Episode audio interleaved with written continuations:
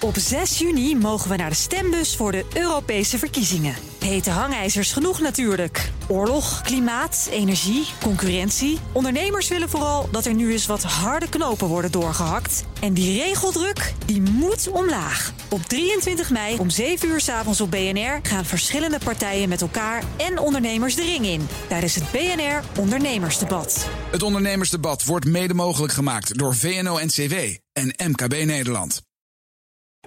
De column van Bernard Hammelburg. Aung San Suu Kyi is jarenlang aanbeden als toonbeeld van moed en rechtvaardigheid, een soort Aziatische Jeanne d'Arc. Als politiek gevangene hield ze haar rug recht tegen de meedogenloze junta die Myanmar in de wurggreep hield. De junta boog, zij zegevierde. Wat valt ze door de mand? Onder haar goedkeurend oog voltrekt zich in Myanmar een etnische zuivering van epische omvang. Met honderdduizenden tegelijk worden de Rohingya, een moslimminderheid, verdreven. Hun dorpen worden platgebrand, waaghalzen die proberen achter te blijven worden verkracht en vermoord. In een paar weken tijd zijn zeker 430.000 Rohingya naar het buurland Bangladesh gevlucht.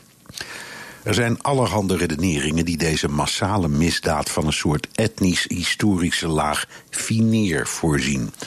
De Rohingya zouden indringers zijn uit het vroegere Oost-Pakistan, tegenwoordig Bangladesh.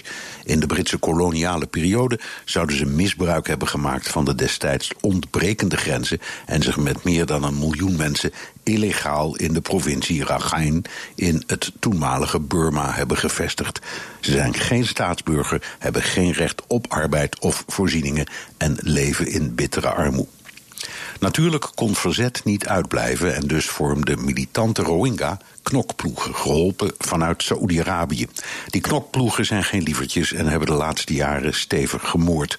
Dat voerde de haat tegen de Rohingya alleen maar op. Sterker nog, de knokploegen waren aanleiding voor de regering om over de laatste scrupules heen te stappen en de klopjacht uit te breiden tot elk plekje grond waar een Rohingya leeft.